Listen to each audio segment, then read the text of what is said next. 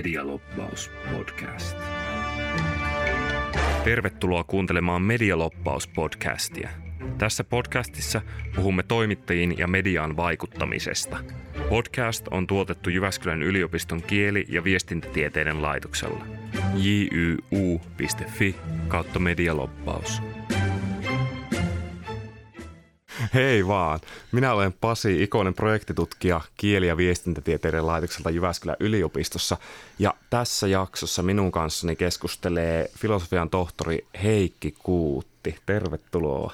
Kiitos, kiitos. Heikki, tota, kerro vähän aluksi, esittele itse kuulijoille, että minkälainen sun taustasi, minkälaisia kaikkia töitä olet tehnyt ja miten ne, miten ne liittyy tähän tota, toimittajien vaikuttamiseen ja lobbaamiseen? Ja... No mä oon ollut toistakymmentä vuotta toimittajana.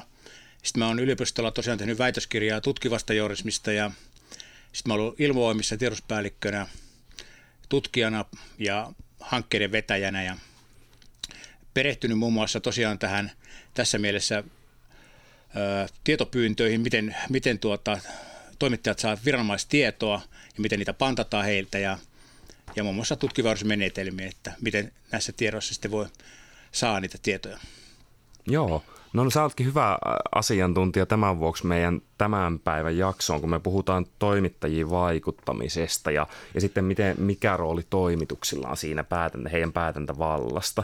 Niin jos mennään ihan tähän asiaan, niin ö, kerro sä tähän, tähän niin medialobbaamisen aihealueeseen liittyen, niin ylipäätään pohjustukseksi, että millainen merkitys medialla ja journalistisella sisällöllä on poliittiseen päätöksentekoon? No se ainakin toivon mukaan nostaa keskustelua eri teemoista ja, ja yleisöhän saa nimenomaan käytännössä median kautta tietoa siitä, mitä politiikassa tapahtuu. Tietysti eri asia sitten, että miten poliitikkoihin se vaikuttaa, koska, koska on olemassa muitakin viestintäkanavia kuin perinteinen media. Mutta yhtä kaikki niin se on asia, jota ilman mediaa niin yleisö ei paljon saisi tietää, mitä poliitikot suunnittelee ja tekee. Mm. Osaatko sanoa jotain tästä kun mietitään tätä mer- merkitystä journalistien sisällä, journalistiset sisällöt tähän niin kuin ylipäätään poliittisen kenttään, niin jotenkin tätä oletko huomannut, mainitsit muutkin viestinnän kanavat, niin miten tämä on muuttunut ajan, ajan myötä tai tässä, mitä sanoisit tämmöistä viimeaikaista kehityksestä? No nythän perinteinen media on ollut viimeiset vuodet aikamoissa löysässä hiiressä sen suhteen, että koko ajan epäillä, että on tämmöisiä valeuutisia ja muuta vastaavaa ja ja tuota, on to, tosiaan tullut toimijoita mukaan ja nyt sitten se todenmukaisuus siitä, että mitä itse asiassa politiikassa tapahtuu ja mitä ei tapahdu. Tässä on, politiikassa on se suuri ongelma, että siellä tapahtuu hirveästi kaikenlaisia väitteitä, jotka sitten ei välttämättä pidä paikkansa. Ja mikä pahinta mun mielestä on se, että mielipiteet sekoitetaan tosiasioihin. Eli poliitikko väittää mielipiteensä tosiasioina. Ja jos ihmiset ymmärtäisivät, että ne on mielipiteitä, niin sitä suurta ongelmaa ei olisi, mutta nyt kun sitä sekoitetaan sillä tavalla, niin ei tiedetä, että miten asiat itse asiassa on. Mm, joo, joo. No sehän, mikä tässä toimituksilla tai ylipäätään medialla on, on hienoa, että on semmoista tietynlaista autonomiaa siihen, että mitä, mitä he kirjoittaa. Ei tarvitse olla riippuvaisia poliitikoista tai tietysti määrin myöskään niin kuin taloudellisista intresseistä, mitä vaikka tietyillä jollain tahoilla, yrityksillä tai muulla on. Jos mietitään tätä toimitusten päätäntävaltaa ihan ylipäätään, niin mitä noi journalistiohjeet ja, ja ylipäätään journalismin etiikka sanoo tästä toimitusten päätäntävallasta? No se on yksi tärkeimpiä eettisiä normeja on nimenomaan se, että se päätösvalta pitää olla toimituksen hallussa, että ulkopuolinen taho ei saisi määritellä sitä, että mistä tehdään juttuja, millaisia juttuja, mitä lähtään käytetään lähteinä ja miten asioita esitetään. Ja sitten jos näin käy, että joku ulkopuolinen taho päättääkin se, mitä toimitus tekee, niin se luottamus siihen toimitukseen ja ylipäätään koko journalistisen toimintaan voi vaarantua ja sitä kautta sitten ei uskota sitä, mikä, mikä on totta ja mikä ei. Eli tässähän on se tausta, taustana, että eri organisaatiot nimenomaan haluaa tuoda esiin asioita, jotka on heille itselleen myönteisiä. Ja toimitus on tässä niin kuin ulkopuolinen taho, ja sillä ei ole mitään tekemistä siis niiden asioiden niin kuin hyväksyttävyyden tai paheksuttavan kanssa, vaan tavoitteena on kertoa ulkopuolisena tahona niistä asioista, ja sitä kautta se uskottavuus on aivan toisenlaista kuin ne organisaatiot itse kertoisi.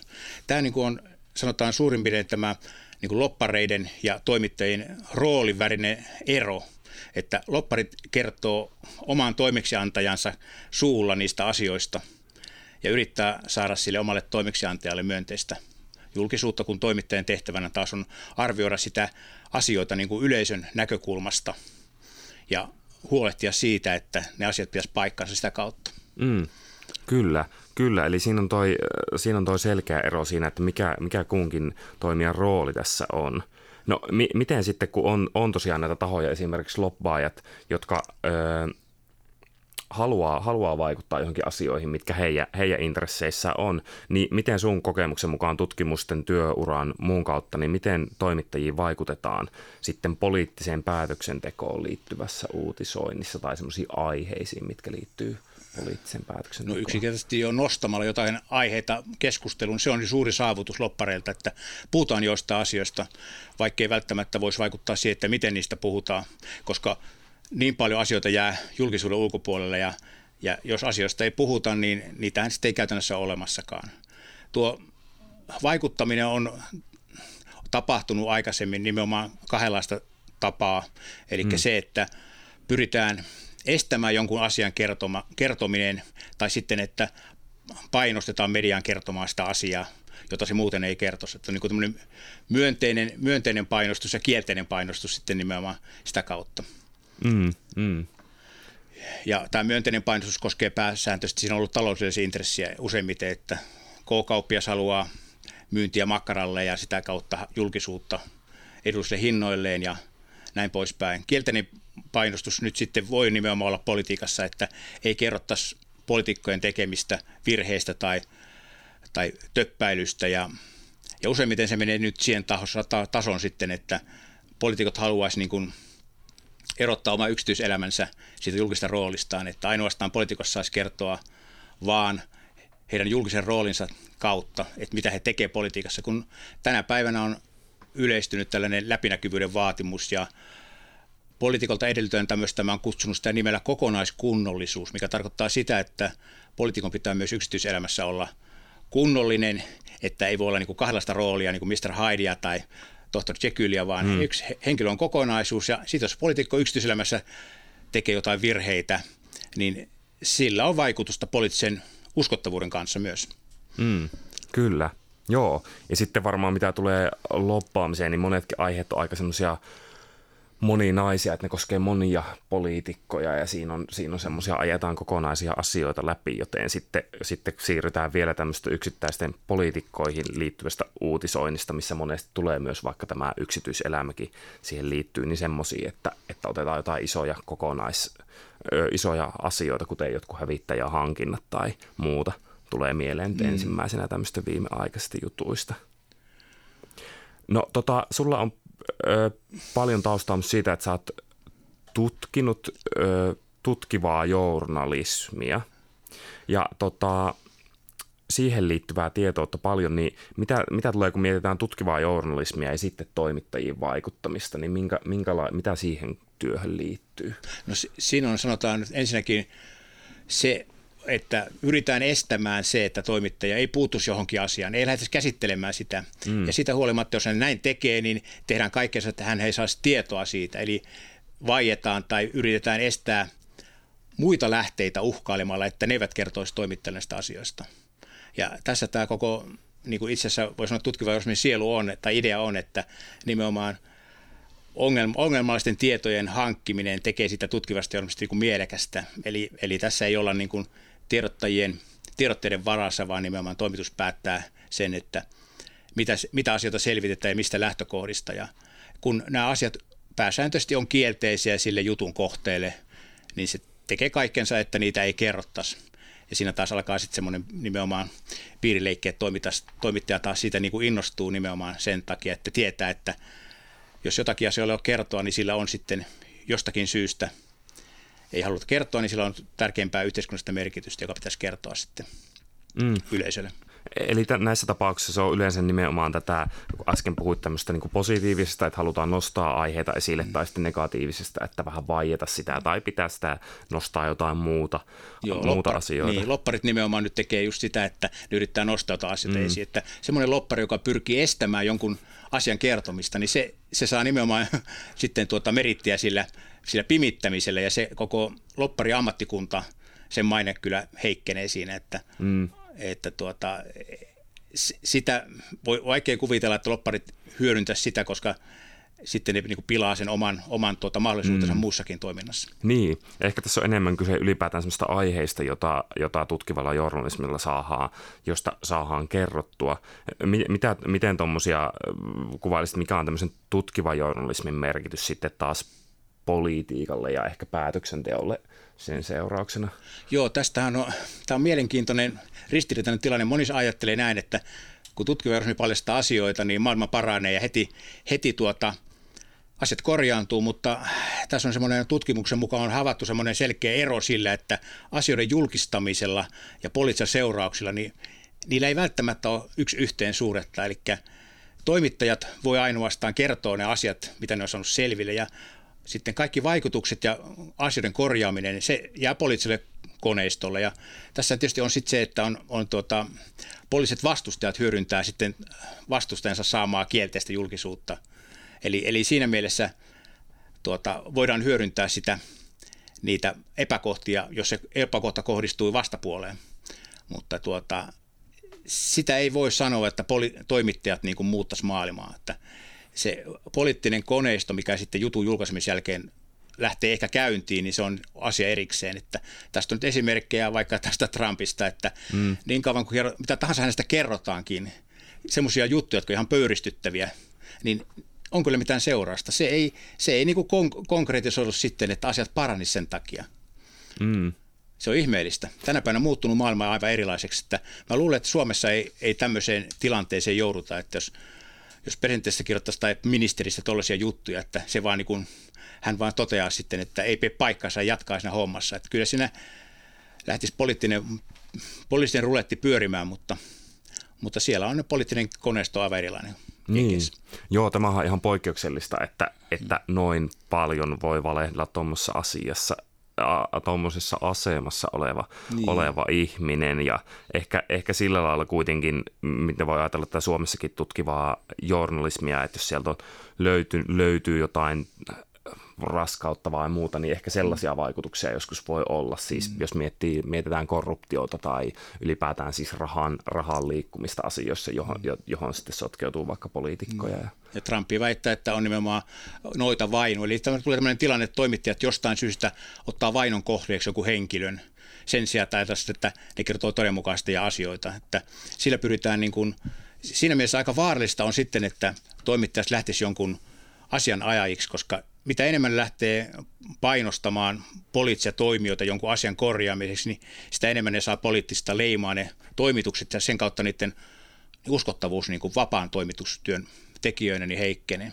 Mm, kyllä. Voitaisiin siirtyä tuolta Washingtonista tai Amerikasta tänne Keski-Suomeen ja sun ö, omaan työuraasi olet tehnyt myös toimittajana pitkään töitä, niin minkälaisia kokemuksia sulla on kertoa toimittajiin vaikuttamisesta niin kuin sieltä, sieltä puolelta työ? No ne on esimerkiksi nimenomaan tällaista myönteisen julkisuuden hankkimista, että ehkä rajun juttu oli, kun tuota, Korpivaara-yhtiö lennätti yksityiskoneella, oli meitä puolenkymmentä toimittajaa tuonne Ranskaan, Roiniin Citroenin tehtaalle ja siellä vietettiin kaksi päivää siellä Roenissa ja syötiin, juotiin ja saatiin tota, viskiä ja nahkasalkkua mukaan. Ja ainoa, hmm. mitä mä sieltä sitten sain mukaan, niin oli, tota, oli uuden valmisteilla olevan auton. Siis sitä ei ole vielä olemassakaan, se oli vasta suunniteltu, niin siitä saatiin tämmöisiä teknisiä tietoja. Niin mä sitten julkaisin ne tekniset tiedot keskisuomalaisessa ihan sen takia, kun olin siellä matkalla, mutta en nähnyt, että se hirveästi niin myynti olisi lisännyt. Mutta se kertoo vaan siitä, että se oli kansainvälinen toimi, toimittajatapaaminen, ympäri maailmaa oli toimittaja tullut, tullut katsomaan tuota, kaavakuvia ja tämmöisiä luonnoksia uuden auton mallista, jota ei vielä olemassakaan, ja tehtiin juttua sitten tällaista. Että niillä on sitten niin oikeasti isolla toimijoilla on rahaa. Auto, teollisuus, sen näkee lehdistä, miten paljon autoesittelyjä niissä on, mm-hmm. lehdissä on, niin se on vähän semmoista, että jotta toimittaja pystyisi tekemään niistä jutuun, niin hänen pitäisi itse saada ajaa sillä autolla ja jotenkin hänellä täytyisi olla jonkunlaista kokemusta siitä, minkälainen on hyvä auto ja minkälainen huono auto. Että voisi arvioida, arvioida sitä kautta, mm. eikä sen suhteen, että kerrottaisiin valmistajan itse laatimia tietoja siitä, että miten hyviä ne autot on. Mm, niin, tuossahan on merkittävä panostus tässä tapauksessa vaikka tuolta autovalmistajan puolelta ja siellä on nähty hirveästi, no ylipäätään, että lennätetään vaikka ihmisiä johonkin, mutta nähdään se vaiva, että kontaktoidaan oikeat henkilöt ja, ja ne toimittajat ja ö, heille, heille tarjotaan tämmöistä materiaalia, niin ö, tota, tässä niin. muuten sanoisin, että tässä on suurimmassa vaarassa tämän tapaisessa lennettelyissä on freelance-toimittajat, jotka tuota, joilla ei ole varaa siis itse maksaa tämmöisiä matkoja, että he täytyy ottaa ne maksuttomana vastaan ne matkat ja sitten kuinka riippumattomia ne ovat sitten saamaan sen, sen tuota, tehdä jutun sellaisen, joka olisi niin kuin myönteinen sille kohteelle.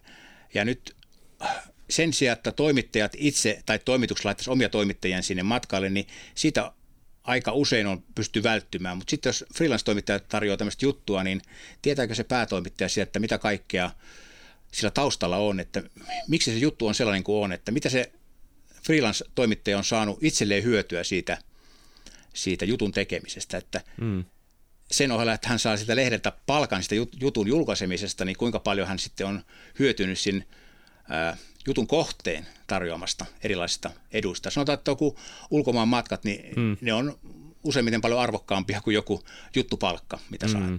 Niin, mitä, mitä tota, sitten journalistin ohjeet ja muutenkin eettiset periaatteet sanoo, sanoo, sanoo tämän tyylisistä asioista, että saa tuommoisen vaikka matkan johonkin paikkaan, missä tässä kuulostaa, että mennään vähän jossain rajoilla. Joo, niistä ei ole kovin tarkkoja ohjeita, että niin kuin joku, että siinä on vain lähtökohta se, että ei saa luovuttaa sitä päätösvaltaa. Mm. Ja jos esimerkiksi tämmöisiä tulee kanteluja JSN, niin sitten arvioidaan nimenomaan sen taustojen perusteella, että onko siinä taustalla tällainen, että olisi luovuttu päätösvaltaa ulkopuolisille. Että tämä päätösvallan luovuttaminen ulkopuolisille on tosi vaikea asia arvioida, koska käytännössä sananvapauslain mukaankin päätoimittajalla on oikeus päättää, mitä julkaista ja mitä ei. Ja jos päätoimittaja itse sanoo, että ei ole luovuttanut hän ei ole luovuttanut päätösvaltaa ulkopuolisille, niin sen toimittajan näkemys siinä useimmiten ei paina vaassa. Mm. Tässä on ainoa tapaus, mikä nyt oli tämä Juha Sipilän ja Atte Jäskeläisen välinen tapaus Ylessä, jolloin Juha Sipilä tuota, todettiin, että, tai Ahte Jäskeläinen todettiin, että hän päätoimittajana olisi luovuttanut toimituksesta päätösvaltaa pääministerille mm. hänen, häntä koskevassa jutussa. Ja sekin meni äänestykseen yhdellä puheenjohtajan ratkaisi. Tämä on niin, kuin niin vaikea, vaikea mm. arvioida, että missä menee se päätösvallan luottamisen raja ja missä ei. Että koska päätoimittaja käytännössä on, se on hän on diktaattori siellä toimituksessa. Et, et siinä mielessä, että Suomessa ei ole tämmöistä toimitusdemokratiaa, että siellä mm. äänestettäisiin, niin kuin, miten asiat on, vaan mm. toimittajat tekee, mitä päätoimittaja käskee. Ja ainoa tapa sitten päätoimittaja, että kustantaja sitten erottaa hänet tai ei erota, mutta mm, mm. hän ainoastaan nauttii siinä mielessä.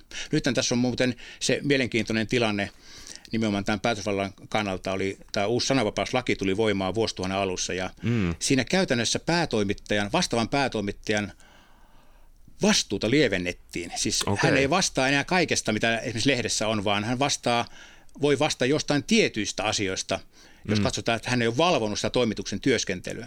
Ja kun näin on käynyt, niin sitten on tämmöisiä äh, ali, aliesimiehiä toimituksessa, mm. joita on paljon. Esimerkiksi Cesarissa varmaan toista kymmentä, jotka tekee itsenäisiä ratkaisuja siitä, mm. mitä lehdessä julkaistaan. Ja nyt sitten tämä vastuu ja valta, kun on laskeutunut organisaatio alaspäin, niin, niin tuota, se valvonta ei ole välttämättä niin helppoa. Et ennen oli yksi päätoimittaja, joka päätti, mitä tehdään, ja nyt on useita päälliköitä toimituksessa, ja heihin voidaan vaikuttaa niin kuin jokaiseen henkilötasolla sitten.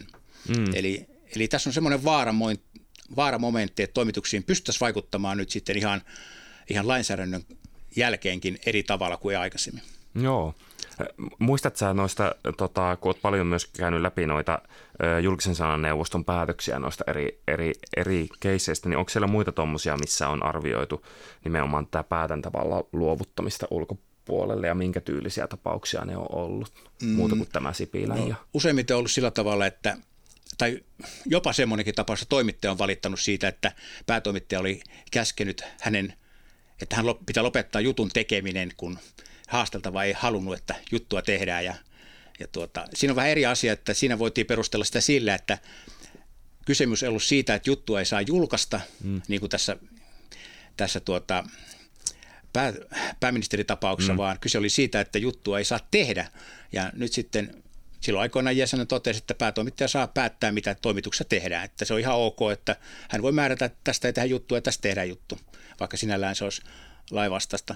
Yksi mielenkiintoinen tapaus oli hmm. tässä se, että ihan uusi, että voidaanko tie, erilliselle ryhmälle antaa päätösvalta jonkun tuotteen toimittamisessa. Esimerkiksi tuota, Imake-lehti sai vähän aikaa sitten rapsut jäsenestä sillä perusteella, että yksittäisen numeron tekijöiksi valittiin sellainen ajatuspaja. Mm. Ja tuota, vaikka, vaikka siinä kerrottiin, että tämä porukka tekee lehden, niin tuota, ne ei ollut kuitenkaan niin kuin vakinaista, siis ei ollut sitä toimitusta. Mm. Ja, tuota, ja tuota, näin ei saisi, toimitus ei voisi luovuttaa jonkun lehden tekemisen, sisällön tekemistä täysin ulkopuoliselle, vaan vähintäänkin päätoimittaja pitäisi vastaa siitä, mitä se ulkopuoliset tekee. Et siellä oli täysin jätetty niin kuin mä sanoin siinä kokouksessa, että annettiin painokoneen avaimet niin kuin mm. uudelle porukalle, että ne tekee lehden nyt sitten miten haluaa. Ja mm.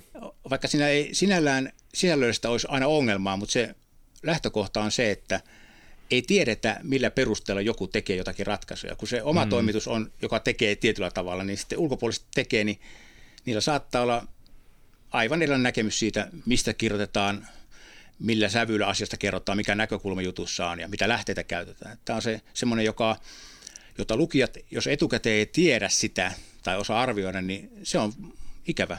Se heikentää luottamusta sinällään jo. Mm, mm. Kyllä joo, vaikka tässäkin tapauksessa toimittiin sinänsä, voisi sanoa läpinäkyvästi, puhua tästä mm. läpinäkyvyyden vaatimuksesta, niin silti, silti se, että mikä se vastuu on ja minkälaisiin periaatteisiin on jollain tasolla sidottu, niin, joo. niin vaarantuu siinä. Joo, läpinäkyvyys ei sinällään tee asiaa, mm. vaan tuota, on tietyt asiat, joita ei saa tehdä. Esimerkiksi mikä nyt on internetin seurauksena yleistynyt, on muistaakseni Yle, Ylellä on tämmöisiä blogisivustoja. Yle pitää yllä blogisivustoja ja toimittajat saattaa kertoa sillä blogisivustollaan aika vapaasti eri asioista, niin ne on kuitenkin, kun on Ylen julkaisemia blogeja, niin Yle vastaa niistä, vaikka toimittaja kirjoittelisi niitä niin kuin tälleen vapaa-ajalla. Mm, että, mm. Että, tää, tää, se, että kerrotaan, että kuka minä olen – missä minä teen töitä, niin, niin se taas aika paljon riippuu siitä, että mitä hän kirjoittaa. Että mm. Siinä yhdessä tapauksessa toimittaja, oli freelance-toimittaja, niin kertoi itse omasta kirjastaan, että hän on tehnyt tämmöisen kirjan. Mm. Vaikka kertoi, että hän on tehnyt tämän kirjan, kirja sisältää tämmöistä, niin, niin sitä, sitä katsottiin vähän, että ei pitäisi käyttää niin työnantajan foorumia tällä tavalla oman kirjan esittelyyn. Niin, jossa on sitten kaupallista hyötyä Joo, ehkä, kyllä. ehkä hänelle, mm. taloudellista. Joo.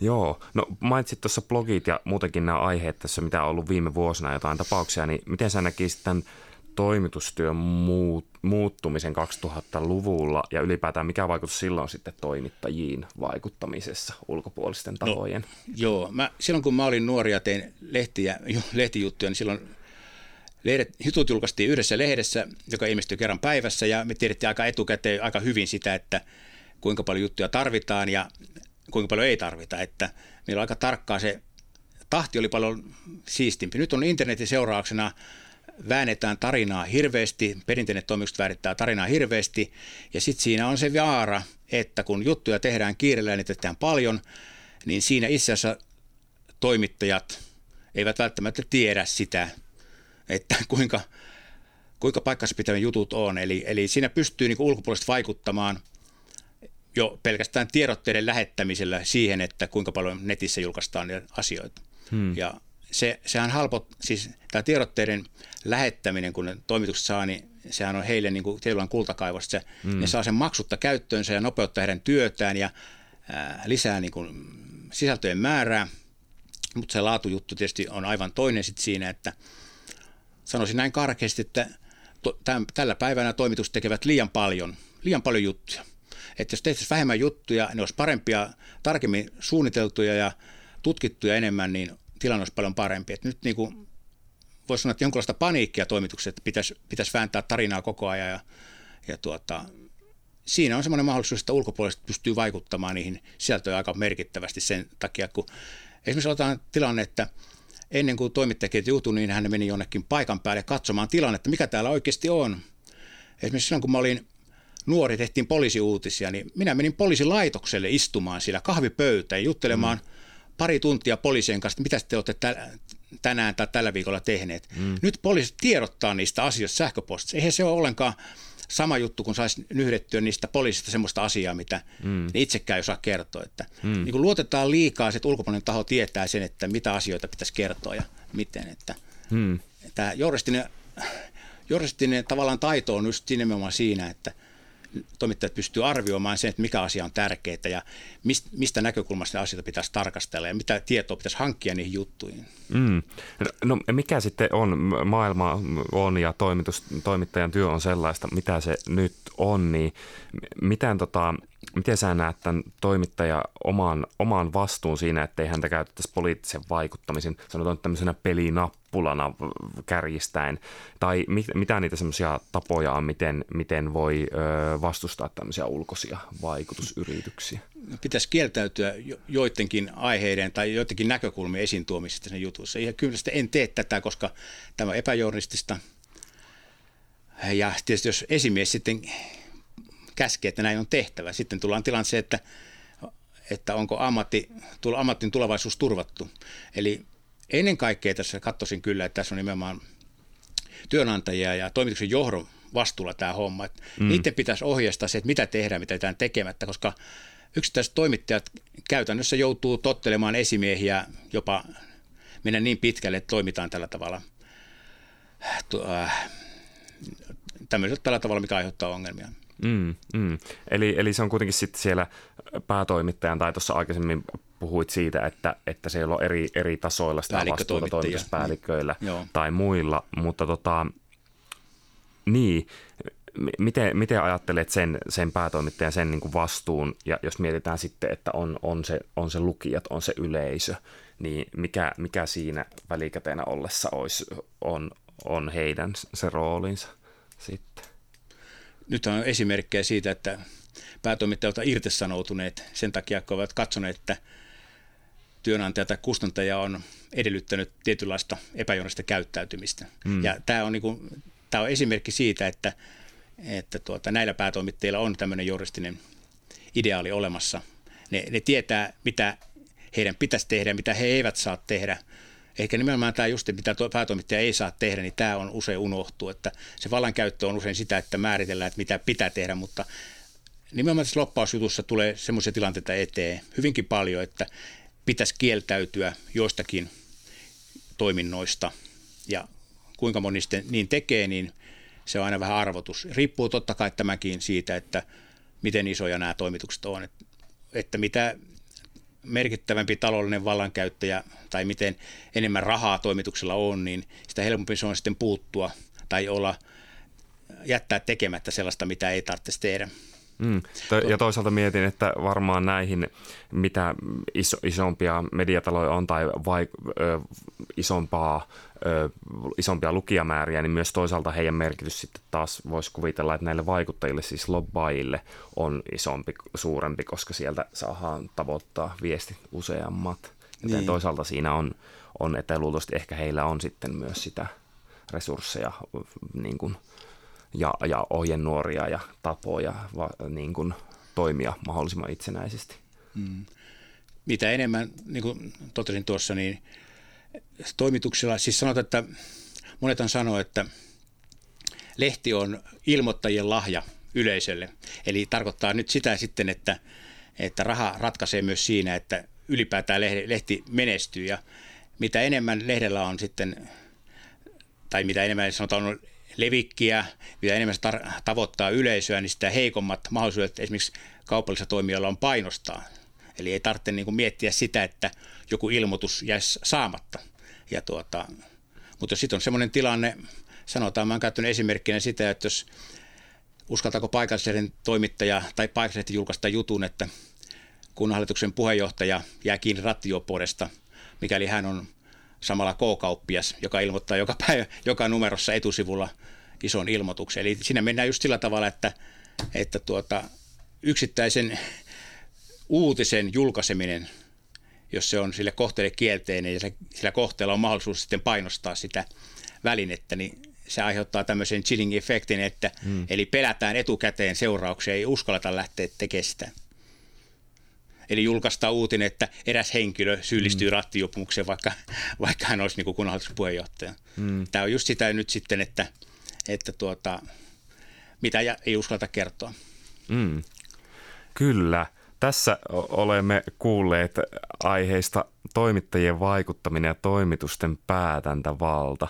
Onko jotain vielä Heikki Kuutti, mitä, mitä haluat sanoa tähän loppuun, loppuun tästä aiheesta? No, tuo tuli mieleen, että nyt kun on puhuttu näistä, että miten erilaisilla tavalla voidaan vaikuttaa ja painostaa toimituksia, niin nämä aika, aiemmin nämä on olleet siis niin kuin aika yksilöllisiä tai yksilökohtaisia painostuksia. Nythän tämä loppaus on, niin kuin, tämä on organisoitunut sillä tavalla, että tässä on niin kuin tietyt, tietyt jo kaupallinen toiminta on tätä loppaamista ja onko se sitten painostamista vai ei. Tämä on aika mielenkiintoinen, että miten se mielletään. Jos se on painostamista, niin siinähän on hyvin kielteinen kaiku sitten. Että, mutta yhtä kaikki sitä on, se tapahtuu entistä ammattitaitoisemmin ja suunnitelmallisemmin kuin aiemmin, että – se ei ole enää reagoimista yksittäisiin tilanteisiin, vaan se on niin kuin ennakkoon suunnittelua, että miten, miten lähdemme tätä asiaa ajamaan eteenpäin. Ja tässä on tämä perinteinen, puhutaan tiedosmaailmassa julkisuuden hallinnasta, niin tämä on sitä, mikä on ollut pienimuotoisempaa, että, että mikä ero loppaamisella ja julkisuuden hallinnalla näin perinteisesti on, niin, niin tuota, ehkä se loppaaminen on nimenomaan sitä, että on joku tietty iso asia, joka tuota, johon varaa niin satsata rahaa ja jolla on isompikin merkitys sen asian, asian toteutumisen kannalta sitten. Mm. Mm. Kyllä, näin on. Näin teille kertoi filosofian tohtori Heikki Kuutti. Tämä on Medialoppaus podcast ja minä olen Pasi Ikonen. Kiitoksia kuulijoille tämänkertaisen jakson kuuntelemisesta. Jos tulee jotain ajatuksia, niin jyu.fi kautta medialoppaus, sieltä löytyy yhteystiedot, niin laittakaa sähköpostia tulemaan meille päin. Kiitoksia ja seuraavaan kertaan. Medialoppaus podcast. jyu.fi kautta medialoppaus.